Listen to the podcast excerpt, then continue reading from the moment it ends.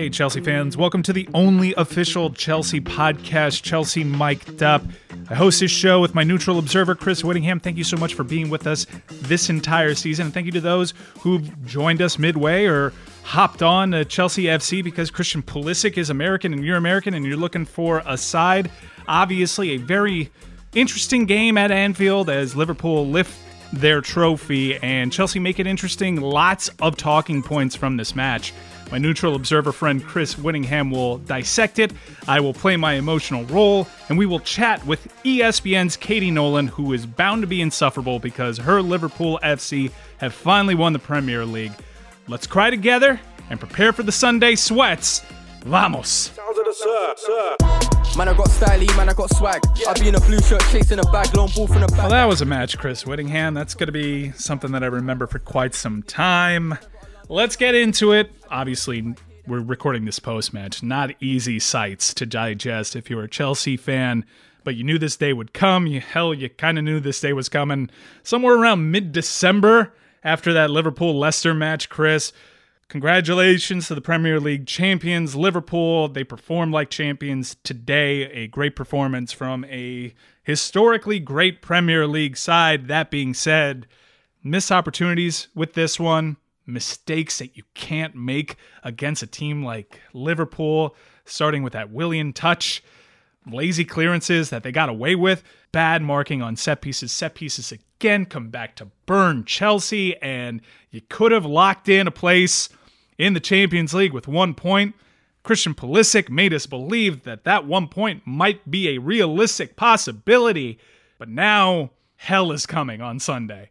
Hell double deodorant day. I'm telling you. Reapply, folks. This is not gonna be fun. But neutral observer Chris Whittingham, we've all kept a keen eye on Liverpool, and we were wondering is the real Liverpool going to show itself? Because we haven't really seen them after this restart. You would think with the cup being lifted at Anfield and the Kop end, Liverpool would put in a great performance. I didn't really fancy anybody's chances going into that stadium today, with fans or without, and Liverpool played very well. Your initial thoughts on Liverpool's performance? Let's start with the fact that Liverpool have now finished the season having dropped two points at home and it was a random draw against Burnley, right? It wasn't it wasn't, you know, some somebody going to Anfield and soundly beating them. It was Burnley doing Burnley things. Oh, oh, keep keep preaching. You are making me feel good, Chris Whittingham. Thank you for that. Thank you. Still, I mean, this is a very difficult place to go and get a result, and Liverpool were at their very best today. The goal scoring capabilities that they have, the threat that they carry, where it just feels like every time they go forward, they're going to score. They do that to a lot of teams, not just Chelsea, right? And then the first two goals you give away, the first one is that strike from Naby Keita. Yeah, it comes from a giveaway, but it's a guy who's barely scored for them, who's barely done anything for them, pulling out a 25 yard wonder strike from God knows where. And then that second one, people are getting mad at Kepa for not diving in. Look, it looks bad for on a goalkeeper when he just stands there and watches the ball go in. It's not a good look. But you see that angle from behind the Liverpool goal, from behind Alisson, and Trent Alexander Arnold's curling free kick is beautiful. Like it's yeah. unsavable. That's Trent Alexander Arnold's very best. And then the mistakes started to come, but you're already 2 0 down. And then Christian Pulisic comes on and gives you that little bit of hope. But in the end, this is just a top notch Liverpool performance. Yeah, and it was met with Chelsea playing the hits. Chelsea playing the hits of their struggles throughout this season look, they've been bad on set pieces, defending set pieces, and uh, today was no different. They've been bad against a counterattack, and I agree with you. The angle from behind the net does change things on that TAA goal. However, that wasn't an isolated incident in this match with Kepa standing still, which is very concerning. Was it Wijnaldum who had an absolute sitter of an opportunity totally unmarked, and he just botches it. And Kepa just frozen. Now that's going to happen sometimes when he's like he could literally score at any place outside of the place that I'm standing, and you end up doing nothing in hopes that he kicks it right to you. But this happened a lot. Reserved on these crosses once again. Kepa, that was a book on him before he got to Chelsea. It's gotten worse. I thought he he pushed that narrative away last year. He is in his own head. This is a keeper that is struggling. And on this TAA goal, I can say, now that it's not an isolated incident where else was he going to put it, Chris? Right. I, I mean, there was only real from that angle. There's only one place TAA mm-hmm. could put it, and this is Trent Alexander Arnold. I kind of got an idea what he's going for. I've seen him do this to be flat-footed in that spot. Considering it's not the only time you do that in that match, bad optics. Bad optics. Right. It's the optics that are the bigger problem more than the actual goalkeeping itself in that situation. And then probably his worst goalkeeping moment doesn't even happen on a goal. It's that last cross that comes in that Virgil van Dijk somehow puts it wide, but the ball is like looping three yards in front of him, and he's just kind of stood there watching it go past him. That happens a lot to Kepa. and it, and I can understand the frustration of Chelsea fans, where just optically you want to see the keeper do something, right? On the Oxlade Chamberlain goal, it gets nowhere near it. I mean, now I'm not going to fault him for the cross from Alexander Arnold to Firmino, which is just classic Liverpool ball in a wide You area. could fault the, you could fault Azpilicueta and Zouma in that Right. spot. Just somebody not closing Trent to Alexander Arnold. It's like Trent Alexander Arnold's greatest skills free kicks and crosses from wide areas. You can't give him spaces like that. At least opponents are forcing Liverpool to vary it up a little bit and not letting TAA get into those kinds of spots. But when you do, it's curtains. And so uh, Pulisic came on and, and did what he could, uh, getting the assist for the Tammy goal. And we should obviously praise him and the impact that he had in about 15 minutes, uh, immediately coming on and just putting Joe Gomez in. Like, he shouldn't play again for Liverpool. That should be the end of Joe Gomez. But. I mean, the just you can tell the spark that he brings when he comes on. Was definitely the aspect of the Chelsea performance that is most worth hailing. Yeah, Chelsea have a good one in Christian Pulisic. No surprise from this podcast telling you that. We've been telling you that even when he wasn't even featuring in matches, and he didn't feature in this match in that starting 11, Chris. All sorts of questions now because he looked mighty healthy. He looked like the best player on that pitch, and that was a pitch that featured the champions. Christian Pulisic looked great. He looked quick. He looked like he should have been starting. We have comments here from the manager, Frank Lampard, courtesy of the Fifth Stand app, the official Chelsea app. Frank gives voice to what was speculated before the match and what was out in the media. Christian Pulisic entered this match carrying a knock. hugely important. He, he has had that impact. And I, I was here for Eden's first year, and it's not easy coming to the Premier League. And even for Eden in that first year, it's an, a, you know adapting to the Premier League. And, and Christian has had his moments of that. But since well, mid-season he had a really good patch, and then since restart he's been in an incredible form. And only the the injury he picked up in the, in the Norwich game has kept him out of the semi-final when he's flying. But today he comes on and has 40 minutes, which is great for the injury to feel confident in it and shows the qualities which he's been showing. So yeah, huge. He's so young. He's got such natural talent. He he creates goals. He scores goals, and he's a big player for us. So delighted to see him come through fit. You know, clearly, we will. He'll be a big player in these next few games for us, but going forward as well. Have to take the manager at his word. He would know. I am an idiot that lives across a pond. I, I don't, I am not his physio. If the manager is telling me Christian Pulisic is hurt, then he was hurt. That being said, he didn't look hurt, Chris, and I need this guy starting against Wolves if we want to guarantee our place in the Champions League next year, Chris. And again, it's just you, you want to highlight the individual aspects of the performance. That first move where he picks up the ball, it's kind of at second phase of play. It looked like Chelsea really built up well. Then they come back, they cycle it, and he just goes by two guys, megs Joe Gomez, slides the perfect ball. It's a simple tap in for Tammy Abraham. And then the goal that he scores himself. I thought that was such a difficult finish because it's a bit of an unusual spot. The cross comes in from Callum Hudson Odoi, and Christian kind of finds himself in way too much space in the middle of the box.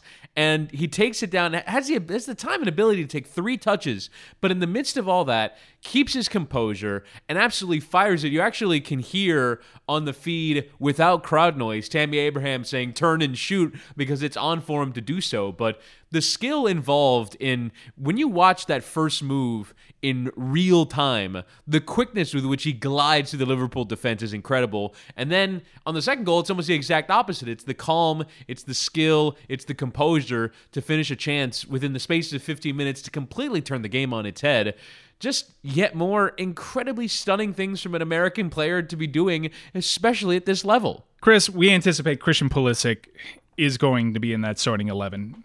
Regardless of whatever injury he was carrying into that Liverpool match, I don't care if he's rolled out on a wheelchair. I need to see this guy in the starting 11 for my own sanity. A sanity that has been called into question because I had to, well, just bring up the goalkeeper again. Chris, I don't really know. If I'm the manager, if I'm the manager, God bless Kepa. I have a Kepa jersey. I'm looking at it right now. I think I got to go with Willy Caballero in this spot, Mm-hmm. Chris. And we talked about in the match against Manchester United when Caballero was in, it just felt like the whole back three, the whole setup was a bit more serene and calm and comfortable and playing with Caballero behind him than they do normally when Kepa is behind them. And so in this match, where, all right, let's say you play him in this match, you've already kind of guaranteed to Caballero you're going to play him in that FA Cup final. So maybe all that's left for Kepa to play is that Champions League match against Bayern. Can you go with Caballero on that one too? Probably. For the season, you make a merit based decision. And I think all 11 players that are picked on Sunday will be merit based decisions and not what's happened or form or whatever. It's just who are the 11 players that can grind out this result against Wolves?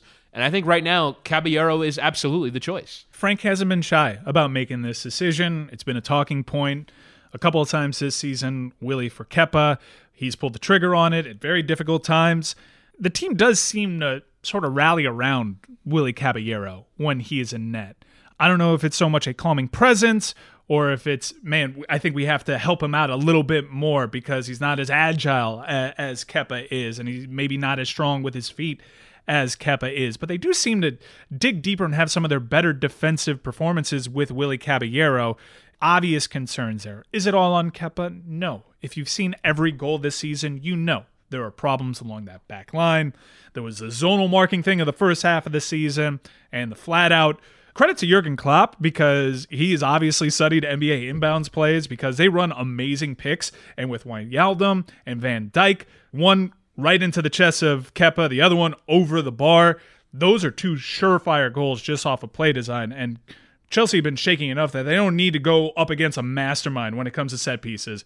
But all sorts of questions. Is N'Golo Kante going to be fit for this match? You could use him. Olivier Giroud, I think we all anticipate starting up there. Good moments from Tammy Abraham. Callum Hudson-Odoi, I got to clap it up for him because he's still working his way back from injury. I thought he was good. Willian, not the same player without Christian Pulisic out there, Chris. Willian was a bit of a disappointment today and had the key moment in that first goal build-up, Chris. It's a loose touch and he gives the ball away, and it's just kind of. It was a couple of times from him where the touches were a bit poor. Now it's kind of I understand the point you're making, which is that when Pulisic gets out there, it seemed like they've been an incredible combo. But those are moments that are individual of another playing being out of the pitch. Those are just basic mistakes uh, that lead to goals. But you're right, he didn't have his best performance, but you still imagine come Sunday that he will have the manager's trust and he'll be in that starting eleven, and you'll see a front three of Pulisic, Giroud, and Willian. And then the questions about the midfield arise. Are you still sticking with this three at the back system against Wolves? Who will play that? And then how does Mason Mount fit in? How does Pulisic fit in? There, there's a lot of questions about how and who you pick to have this be your best team come Sunday. If Kante is fit, I imagine Jorginho comes out of that starting 11. Probably a bad performance from Jorginho. Not probably. The one moment that sticks out is is not making that foul on the counter, and that's all she wrote for that game. Mason Mount, let's talk about him since he mentioned him. He was just offside. It, I'm glad Mason actually finished that play. In the VAR age, you never know because someone's You see, some toenail. player, you see some players that don't bother to finish that situation, or like the defenders completely start holding their arms up and they stop. You play through the offside flag. Like everyone knows that at this point. I'm glad that Mason did that. It was it's very close. It's a mistake by those players. So credit to Mason Mount for doing that, and he finished the goal, which is you know, nice to see. Not that Alisson was going all for it, but finishing not the strong suit. Another thing that's not his strong suit is aerial play. And man, if I could go back in time to one moment, Chris, it is that cross that he failed to put away. A beautiful cross from Reece James, fed on a silver platter to Mason Mount. And you could see the frustration on Olivier Giroud, who says, I would have scored two goals on that one. uh, Mason Mount sails it over the bar, not his strong suit, but if there's one thing Mason Mount needs to work on, and there really is only one thing finishing, he needs to get end product because these are game changing moments, Chris. And I thought the other thing too uh, that can improve from him as well that we that we saw today was the crossing. Got into a couple of good spaces where there are players making runs. He's out in front of them. He's just got to either play a good looping ball onto the head of Giroud or hit a hard one low through that six yard box. And a couple of times sailed it way over everyone. And those are advantageous positions. And look, when you're playing against Liverpool, you're going to concede goals. They're going to press you off the ball. It's going to be hard to find scoring opportunities. They've won the league on the strength of how good they are defensively. It's remarkable enough that you got three goals in this match. They've only given up 32 all season. Early in the game, when the game is being decided, you have to take chances, not only to put chances away, but to create them when you're in advantageous positions. And Mount had two or three occasions in that first half, that first 30 minutes when the game was still kind of in the balance, that I, I thought he failed to deliver. Chris, my entire Chelsea supporting life, three goals is a laugher for Chelsea. That game is put away. That is more than enough to take three points. You get three goals at Anfield, you got to win that game. Forget just taking the draw that gets you into Champions League. You got to win that game. Good moments from Reece James, although defensively, again, some concerns and some lackadaisical clearances from this team. They cannot be doing that. They got to boot this stuff against Wolverhampton. Don't take any chances, especially when a draw will get you in, and that's all you need. Chris, what do you do with this back line entering this match with Wolves? Not necessarily formation, because we can get into that later, but in terms of personnel, who would you like to see back there? Who do you trust at this moment? Even though you just gave away five goals, I wouldn't make any changes. I don't know that Andreas Christensen being in there or Emerson being in there or whomever you want to put in there would really make an appreciable difference. I keep the system the same. I keep the personnel the same. And I know it was very tempting for Frank Lampard on the back of winning the FA Cup semifinal to keep it exactly the same, just as it will be very tempting on the back of losing 5 3 away from home to make changes. But I don't think you make any changes. This is the system in the setup that is best suited to against Wolves. You just came against a really good Liverpool side tonight. I don't think you can let this match and this performance affect the way that you view Wolves. Almost all season long, whenever Chelsea have a frustrating performance, and there have been more frustrating performances like this, losing by two goals at Anfield. I know it's 5 3, and they scored five crazy goals, and there's so many moments in that game where you're like, just be better. I'm screaming that at the TV. Be, be better. But.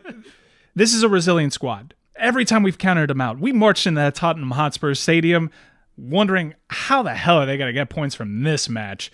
They've had an answer. Azpilicueta always says the right things after the match, and he leads by example. I need Azpilicueta to be the skipper.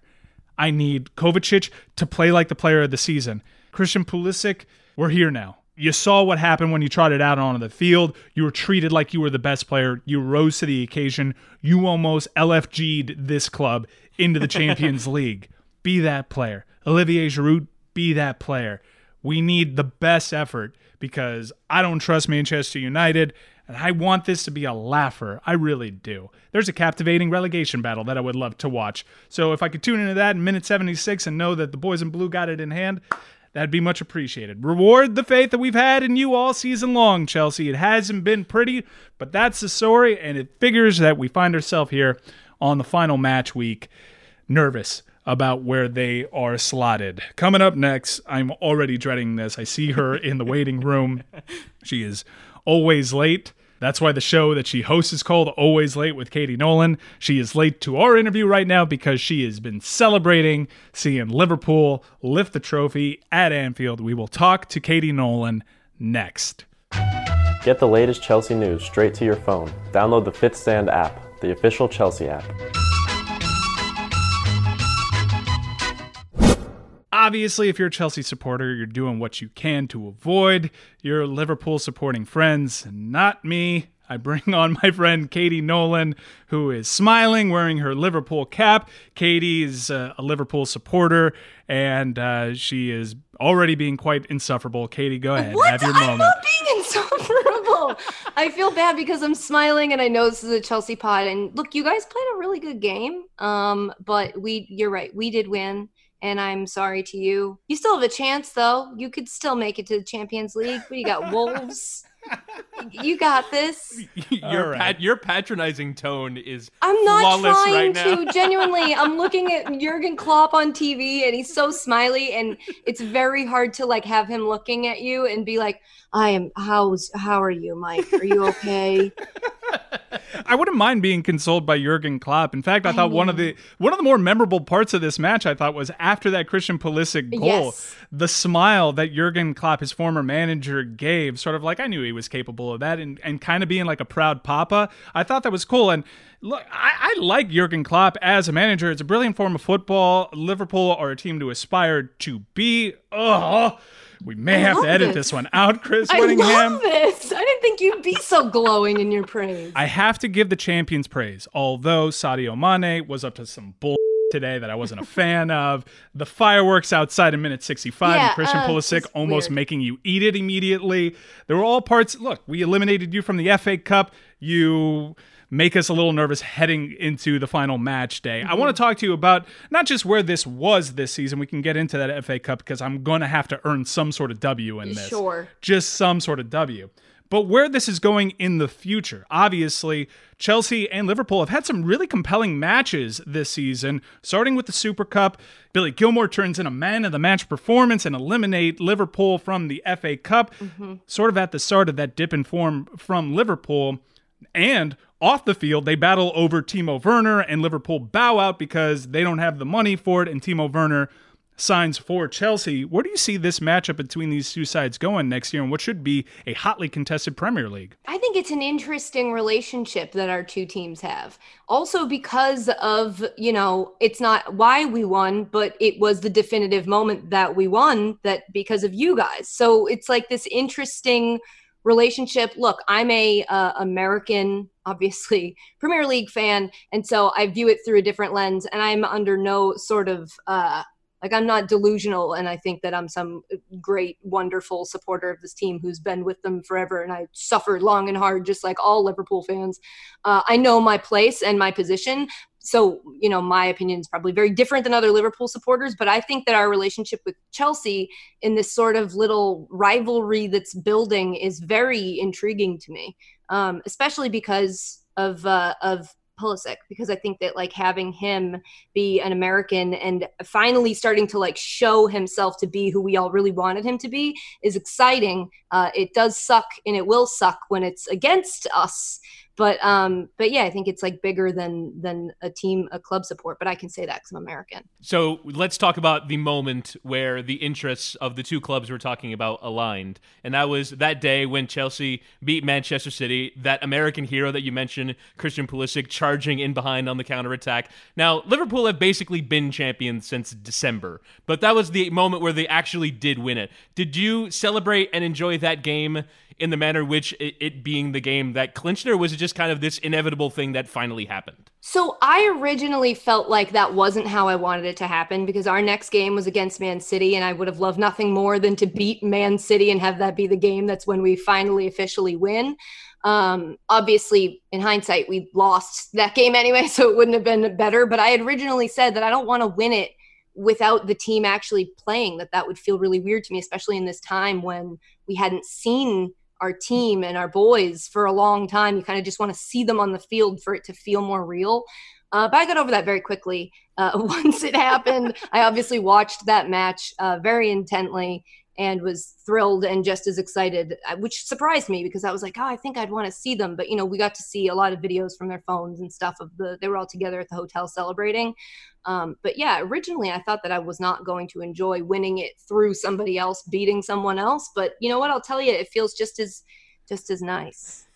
Do you extrapolate anything from their form? It was honestly one of the big sort of misnomers is that this is post restart Liverpool. The dip in form came a little bit before the pause in play. Are there any concerns that maybe the Premier League has figured you out some? I don't know if it's that. Um, I will say today or tonight, whatever we're calling this, uh, Mo had like three great chances at scoring that were all bad and that bums me out. Like whenever i see mo not in his purest form um, it just bums me out. But uh, we've we've seen him go through something like that before and kind of come out the other side of it stronger. So i don't have any concerns. I think this is a weird season.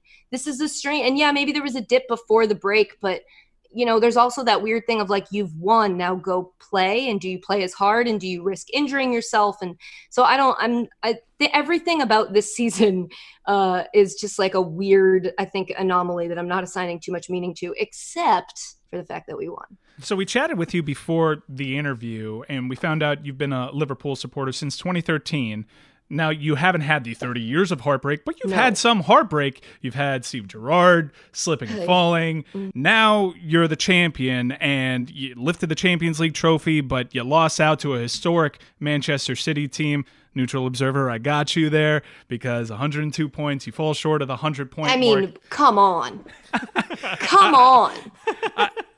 I am really interested in next season. As a Liverpool fan, obviously Chelsea are coming. They played you well this season. They eliminated you from the FA Cup. You keep You're- saying that. Is that like really you're hanging your hat on that today? Manchester, Okay. Yes. yeah, Yes, Manchester City, they're going to lose some of the older players. They don't have the the the transfer ban, so you know they're going to spend. They're already at it. Manchester United got a, a front nine really that are just overwhelming in attack. Who do you think is most likely from that crop to give you problems next year? Among Man United, Man City, and what you? Yeah, I don't know. I, Man United, the the hatred runs deep. Man City, the hatred is fresh. Mm. Um, you guys could be a problem. I mean, there isn't. Uh, I, I do want to talk about why, as a person who works uh, closely with the club and their social media, if you had any idea why they would tweet out the video of the slip uh, before this match, given the fact that you guys have an uphill battle yourselves, and we, I don't know if you know this, had already won the Premier League, what the reasoning was for for bringing that up. interaction, small caps, big caps, uh, replies, retweets. I, I, yeah, that was a very controversial thing. I'm, I'm glad you mentioned it. Yes, Chelsea from their official, not the American, because the American Twitter account can play a little bit faster and looser with the rules a little bit, but it Yes, was a little just like our country has shown with this virus. But go ahead. But the Chelsea FC account does tweet out the infamous Gerrard slip and Demba Ba goal. And it was polarizing. There were pundits that came out and said it was classless from Chelsea FC. I thought it was just all in fun banter. if he hadn't slipped, not to harp on it, but if he hadn't slipped, he still missed the pass. I don't know that the slip necessarily was the thing. I feel like the Yeah. slip was him trying to get to. I just think we should all let it go. I, I'm with you. It wasn't It's so also not a very slip. impressive goal. Could have been saved. There's plenty of things about that clip that aren't just a slip that I think need to be not talked about. But back then, we let's just all move on from it. I'm with you. It wasn't so much the slip as it was the goal. Yeah. Looking back on that game too, one of the more surprising things is Mo Salah actually started that match for Chelsea. Mo Salah, you oh, Yeah, you obviously adore this player. Oh. He goes from Chelsea to Rome, and Liverpool do a, a shrewd bit of business, and he becomes immediately one of the more, if not the most impactful player in the the Premier first League. Egyptian to win a Premier League title. Yeah, a, a great player. Who is your favorite player on this Liverpool squad? I mean, it's Mo. It's always going to be Mo because Mo, um, Mo is really responsible for my, you know, like I, I think with it's interesting being an adult starting to like a team. It's not something that you know, as a person from Boston, we've got all four major sports. It's a, a strong sports community. You're you're sort of born into your fandom, whether you like it or not. And so there's that's an interesting experience. It has its own journey. But I think being an adult, you know, I was assigned Liverpool as my team by Georgie Thompson, who's a was a, a British sports host, but she was hosting Crowd Goes Wild, which was the first TV show that I was on. So she assigned me Liverpool. Um, and I was sort of like, cool, okay, because we were we would come on, our show came on after Champions League. So we were basically told like we had to pay attention and know these teams. So anyway, this was I've I've had a really interesting experience with my journey of of falling in love with a team as an adult. And Mo was the person that really like like hooked me. Like I, I watched the games. I'm not a morning person, so when there would be like 7 a.m. matches, I would watch them for the first few years, but I didn't. You're not giving um, up for Burnley Watford. yeah, it just was like I can't. I'm not waking up early. So like then, but then like Mo came and just watching his pure joy and passion and energy when he plays, I wanted to watch him. I wanted to wake up. I wanted to support this team fully and not just be like, yeah, I like Liverpool, but I don't watch and I don't care. And so like he really is the him and his relationship to with like everybody on the team was just something that hooked me. And so no matter who I like in any given moment, which changes, um, I would say that Mo's always going to be my favorite player. So I think the experience you described is a very American slash new fan phenomenon, which is this player grabs your attention or you latch on to something, but then you go you've you've gone and visited Anfield and you start to inherit some of the traditions that the actual fans themselves and one of the traditions is this wait to win the Premier League title that lasted 30 years which in the context of other clubs isn't that long but in the context of Liverpool I think won 6 titles in the 80s is an incredibly long wait.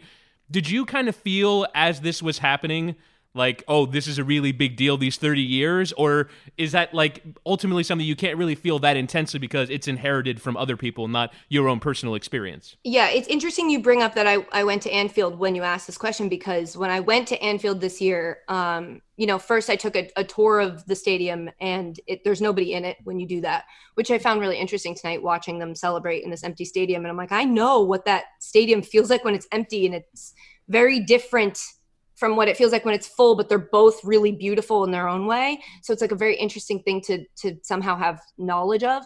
But when i walked into that stadium i i did not expect at all that this would happen but i i cried.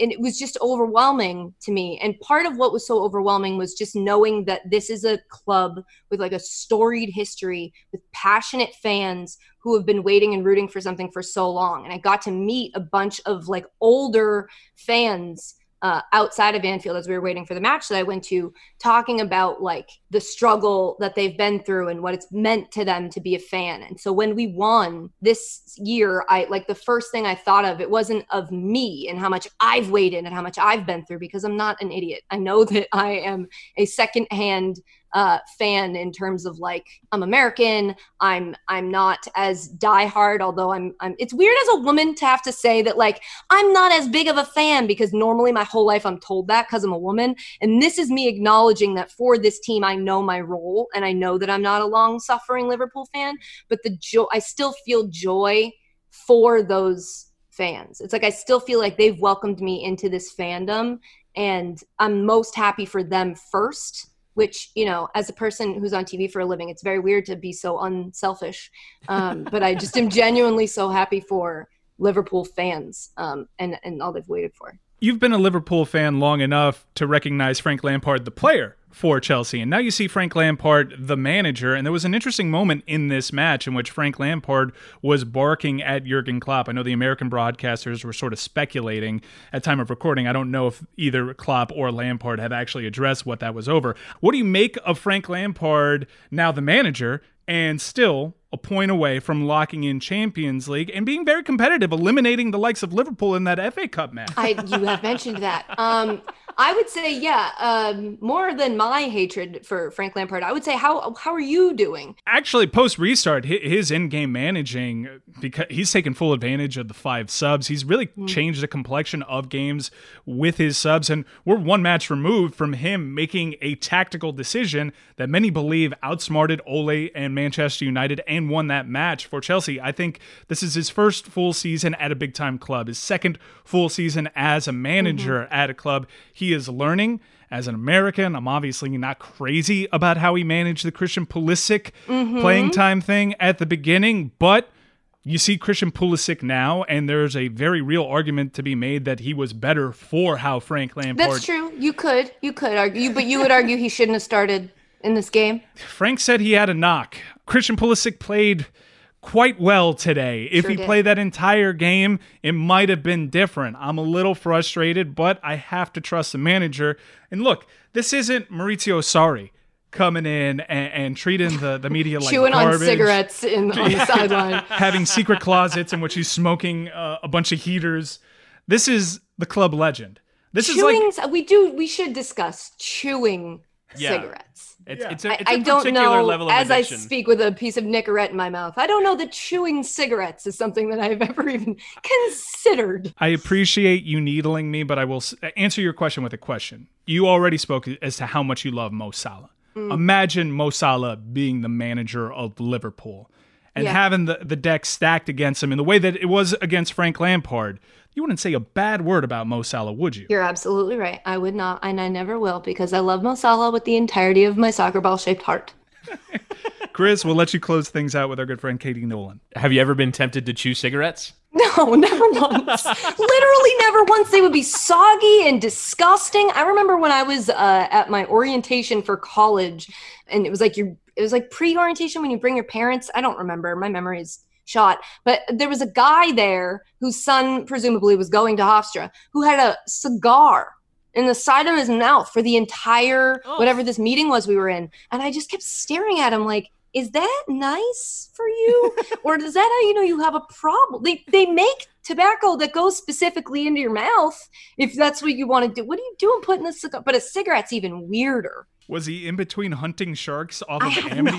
I have no idea. It was so weird, but I'll never forget it. All right, Katie Nolan, thank you for the That's how you want to close it out. Have you ever been tempted to, to chew cigarettes? I really appreciate that. I'm going to close it out by teasing. This is the first of two Katie Nolan appearances. The next episode, she'll be joining us when we recap the great moments of the season. Of course, headlined by Chelsea eliminating Liverpool from Is this the FA is that? Cup. I didn't know I signed up for two. This is very We'll exciting. bring Billy Gilmour into the Zoom, as you Oh, know cool. that that little boy won man of the match against Liverpool. As you guys were clearly going for it, judging off of the starting eleven, and yet you still got eliminated, much like you were the previous year by Eden Hazard's brilliance. Did at you Anfield. win the FA Cup? We, we got Not the yet. FA Cup one, in one more week. Almost mission accomplished, Katie Nolan. Got Mm. Okay. Arsenal in the final, in the cup Okay, final. I'll I'll be watching and, and absolutely rooting for y- Arsenal. Yeah. well, you can tune in on ESPN Plus, a wonderful Ooh, platform. I don't have it, but can I get your login? you can get my login, Katie. All right, get out of here, champ.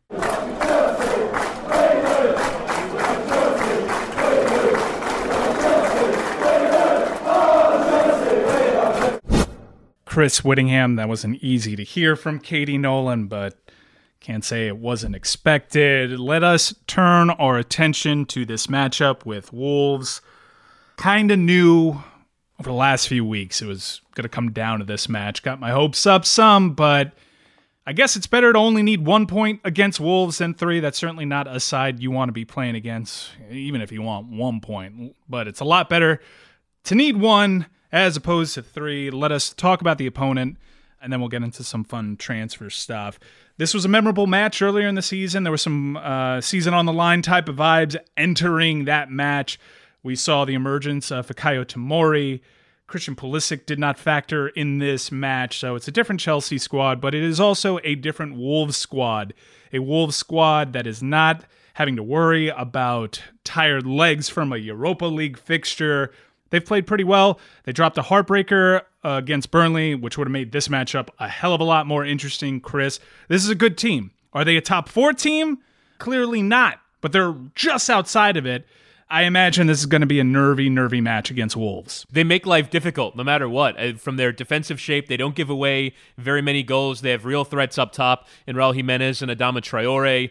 They're perfectly balanced. Their best 11 is, is well established. They're very difficult opponent to face. One of the things that interests me, though, is they're one of the teams in the Premier League that week in, week out plays out of the back three. We were talking earlier about how the shape stayed the same from the FA Cup match to this Liverpool match. And in some ways, I hope that Frank Lampard doesn't move away from it. Even though you give away five goals tonight, that shape is what worked against Wolves in the first meeting. You match them back three for back three and try and negate their system. So, especially in a game where a draw will do because again the situation is if Man United win then they will stay in third if Leicester win then you'll need a draw to go ahead of Man United for fourth place I think matching them system for system and trying to keep the game calm is probably the best situation for them Look, eh, entering this game, I think most experts would fancy Manchester United over Leicester City, anyways. But considering the goal differential and the fact that you can't really trust Manchester United this season, as recently as this West Ham match, everyone had them pegged to win that match. I don't want to be counting on Manchester United to win a match. They can't lose this matchup because there's obviously the favored chance that Chelsea beat Wolves at Stamford Bridge, anyways. But if you're looking at the three teams, Manchester United, Leicester, and Chelsea, because of the goal differential, you'd much rather be Manchester United than anybody. they're a point ahead of Leicester, so a draw serves them fine. They're in. Obviously, a win serves them fine. But they're going to be going for this because they don't want to need to rely on Chelsea to drop points to Wolves in order to go through. The question is is do you see peak Manchester United and do you see Leicester be as bad as they've been since restart and, and put together uh, some really poor performances? So from a Chelsea perspective, you really want to see Manchester United hit the heights, get a couple of goals early, see that front four at its best. And there were times uh, against West Ham where they look like they can get there, but look, they've hit another wall. If you had said a week ago though, do you trust Manchester United to get a result? You would have said yes. So I'm still believing in them somewhat and, and that attacking four and, and what they can do, but a couple of results will make you doubt. You must not be privy to my sports booking text there, mate. I, I don't ever trust Manchester United. Uh, but let's not act like. Uh, Manchester United, Leicester, and Chelsea are the only teams motivated to get a positive result here. Wolves are too. Europa League is massive for a club like Wolves that is currently in the Europa League. They'd like to continue that, build on that, and eventually make that climb into the top four. They're not that far off. Like I said, that heartbreaking result to Burnley, and we're having a much different conversation today. Jose Mourinho and Spurs are coming. Uh, speaking of teams that I don't trust, Wolves need to fend them off. They need three points to secure a place in Europe. I think we're going to get their best shot. If Chelsea give Wolves their best shot, I think you and I both agree Chelsea are the better side. They've already proved it once. But that doesn't necessarily matter when you're coming up against a side that's managed by Nuno Chris. They are very tough to break down at times. And we you know we love the handsome man here, Olivier Giroud, but Raul Jimenez is the best striker in this match, Chris. and he's been a clinical finisher for them. But as you said earlier, this match between Chelsea and Wolves is on match day five. I mean, think about how much has changed since September the 14th of 2019. It's entirely unrecognizable from back then. So, yes, Chelsea went and won away. They scored five goals there, which is unheard of. Wolves this entire season have given away 38. So, you know, damn near a seventh of that is, is in one game. But the funny thing is, is that if Wolves lose this game and Tottenham jumped them. They finished sixth. Wolves would be in seventh. All of a sudden, Wolves become the world biggest Chelsea fans, wanting them to win the FA Cup because if Chelsea win the FA Cup, then Wolves will go to Europa League as seventh place finishers, as opposed to Arsenal, who currently sit tenth. If they win the FA Cup final, they'll take that Europa League place. So it's all to play for for Wolves in this match. And as you said, staying in Europe is a big goal for them and kind of keeps them with that little bit of extra budget to maybe bring in one or two more players. Two weeks ago, I remember being groggy, rolling out of my bed, looking at my phone, having a white light blind my face as I wanted to see what the CAS ruling would be in regards to Manchester City, and immediately I knew this Sunday was coming. Hold me, Chris, when Leicester go up one to nil five minutes into that match, and we realize, oh crap, the whole world may fall apart here. This is going to be tough. I predict Chelsea win this match, but it ain't easy, and we need a big, big performance from somebody. Christian Pulisic, you were so close to getting a statue built, my friend. Please, American hero, save us. I know plenty of Chelsea fans that have been Chelsea fans before Christian Pulisic don't want to pull the American card, don't want to go all in and saying, "Ah, this guy can is our best player. This guy is the answer." My brothers, my American brothers and sisters, it's time to let go and let Christian do his thing. he is he jumped out at, at times as the best player on the pitch against Liverpool. Wolves don't have anybody quite like Christian Pulisic. No one on the planet has anyone like Adama Traore. This is going to be a, a really interesting matchup. I, I love that Wolves team. They have very good players too. Don't just because this is one of those heritage sides, don't get it twisted. They have very good players on that club. Let's get into some of the fun stuff around the club. If we could maybe alleviate some of the stress that we're already feeling with the Sunday sweats because it's going to feel like the red zone, Chris. For Yeah. American sports fans, it's going to feel like the witching hour on the red Never zone. the relegation stuff. Oh, the relegation stuff is compelling. Granted, kind of prioritizing right now. I will have like an iPad far off in the corner to see what's going on with Bournemouth. Kai Havertz. At Yeah. time of recording, he is a Bayern Leverkusen player. This week has been a lot of positive momentum for Kai Havertz to Chelsea. There are reports out there from reputable journalists that the two sides have agreed to terms, the two sides being Kai the player and Chelsea the club.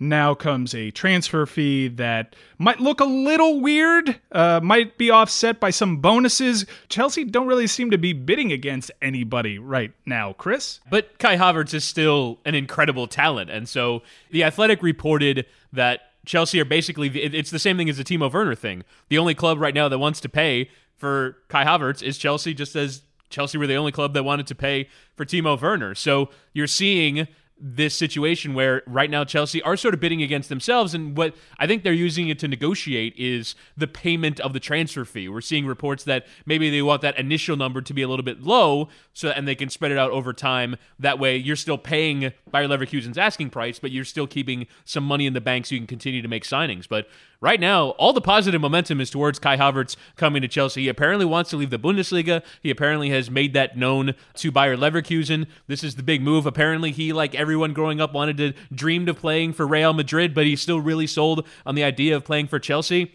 The one thing, though, you mentioned that this is the part where we get away from the sweats some reporting out there that Chelsea need to qualify for the Champions League in order for this to go through. So just that added little layer onto Championship Sunday for uh, Kai Havertz to potentially come to Chelsea is to make sure that Chelsea end up in the top four. Right. The thinking is that he became available because Leverkusen didn't make the Champions League. And imagine having to go to Timo Werner and Hakim Ziyech, knowing that they're already locked in and telling them, are you ready for the Thursday night lights? Uh, it's not going to be the greatest sell. They got to finish this job. They got to get into Europe. I understand we, we've talked a lot of Kai Havertz on this podcast, but let us touch on once more need. You watch the Liverpool match, you see the keeper being flat footed, you see the center backs struggle once again, you see them concede on corners and, and set pieces. Hell, they're for a new trick, they're conceding on their own set pieces off of counters. It, it was wild. And why are you spending this money on Kai Havertz and not the back line and not the keep? You have real identifiable problems if you're giving up five goals to Liverpool. Patience, okay? Kai Havertz doesn't seem like a need right now. Although we have argued on this very podcast the need for a Kai Havertz. He is one of the brightest young talents in Europe, if not the brightest young talent. If he becomes available, when you have a shot to get him, and the likes of Real Madrid, his air quotes dream club or direct quotes dream club, you make this deal. You keep him away from the other clubs. Real Madrid can come around knocking when he's 29 years old and we can be sister clubs again.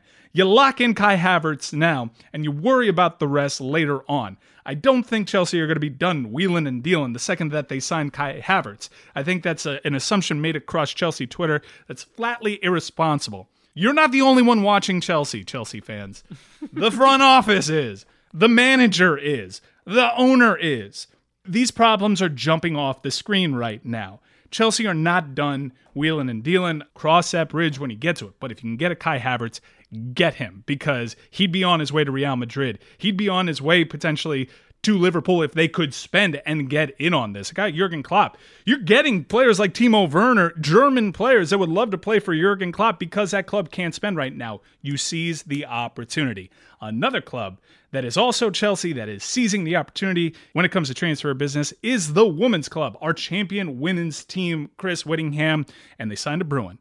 They signed a CONCACAF yes. star a Canadian is headed to Chelsea. Very excited about this signing. Tell our audience because you know we are big supporters of the lady side. And this is also another version of CONCACAF mic'd up, where you have uh, Jessie Fleming. She's the uh, central midfielder for UCLA. There was obviously some thought that generally all the best American collegiate products enter the NWSL draft and join the American Women's League, but she has signed a three year contract to move to Chelsea Football Club. Scored 25 goals in 75 appearances from midfield. And I saw some of the people that cover women's soccer in this country have uh, one of them called her a wunderkind, like that full on like one of the most promising American or not even American, North American young talent. She is Canadian, so it'll be interesting to see how she'll fit in at Chelsea. And generally, there is a pretty significant step up from the college game to the professional game, although that is less so in the women's game. So uh, Jessie Fleming heading off uh, to play for Chelsea, and I imagine she'll feature prominently in Emma Hayes' side next season. Love that. Would love to speak to Emma Hayes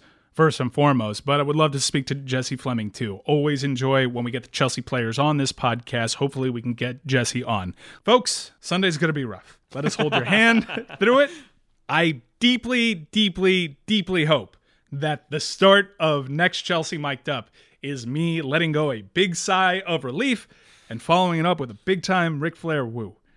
Till we speak again, because trust me, this season's been all about getting us nervous. It's coming. Take the Pepto in advance, folks. it is going to be scary at times on Sunday. Hopefully not, but I just anticipate a scary one. All right. Christian Chris will Whitney- save us, Mike. Christian will save us. I'm going for it. Christian Pulisic is going to get a goal early. He's going to put you at ease, and this performance result against Liverpool will be repeatable. He will start, and he'll make you feel at ease. The Pepto will be unnecessary because of one American hero. Pepto Chaser after a shot of Jack, celebrating a, a, a 30 second goal from one Christian Pulisic. Let go and let Christian. For Chris Whittingham, thanks to Katie Nolan. I'm Mike. We'll talk to you in a reaction episode Monday morning here on Chelsea Mic'd Up. Till then, up the Chelsea.